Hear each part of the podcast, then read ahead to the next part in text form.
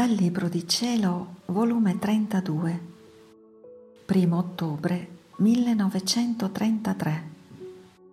Scene incantevoli che Gesù gode nell'anima che vive nella sua volontà, chiamate continue che fanno Dio e la creatura.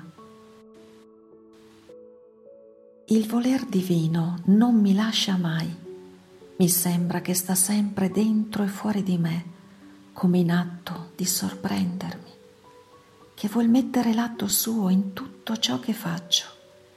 Se prego, se soffro, se lavoro e anche se dormo, vuol darmi il suo riposo divino nel mio sonno, vuol darsi sempre da fare e in ogni cosa mi chiama col dirmi fammi scendere nel basso degli atti tuoi ed io ti farò salire nell'altezza degli atti miei.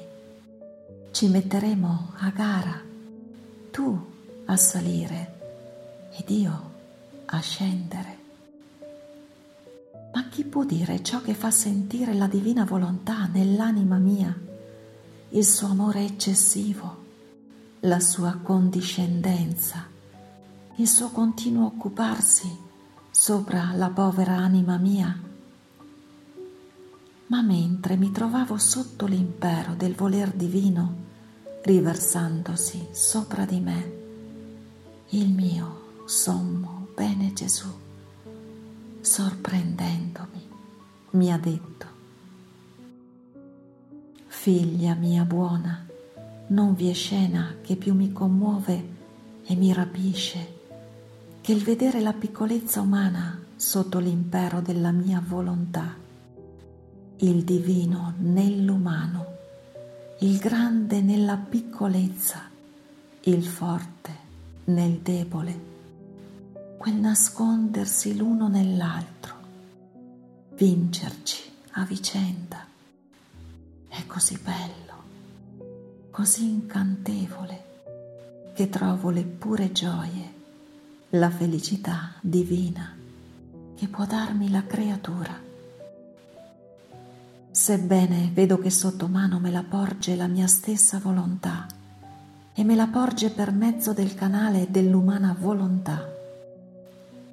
Se tu sapessi quanto mi diletto, per farmi piacere ti faresti vincere sempre dalla mia volontà.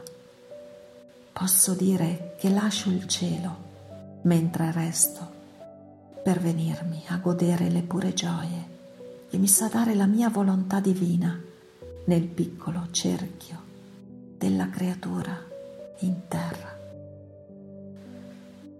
Tu devi sapere che chi fa la mia divina volontà e le fa scorrere la sua vita negli atti suoi, chiama continuamente Dio e tutti i suoi attributi.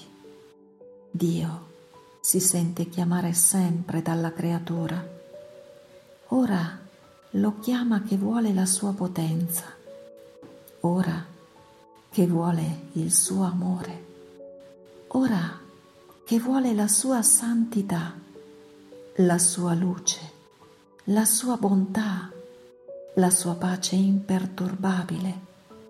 Insomma, sta sempre a chiamarlo che vuole del suo ed io sta sempre ad aspettarla per dare ciò che chiede e per contraccambiarla si sente chiamato e la chiama per darle fiducia e dirle che altro vuoi del mio essere divino?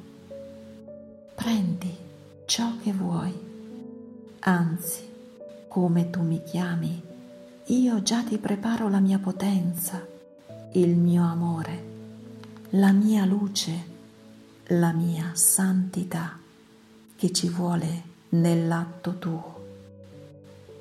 Sicché Dio chiama l'anima e l'anima chiama Dio e questo chiamarsi sempre a vicenda per l'anima chiedere e ricevere e Dio per dare forma la vita della mia volontà nella creatura la matura, la fa crescere e forma il dolce incanto del suo stesso creatore. Un atto continuato racchiude tale potenza che Dio non si sa svincolare dalla creatura, né essa da Dio.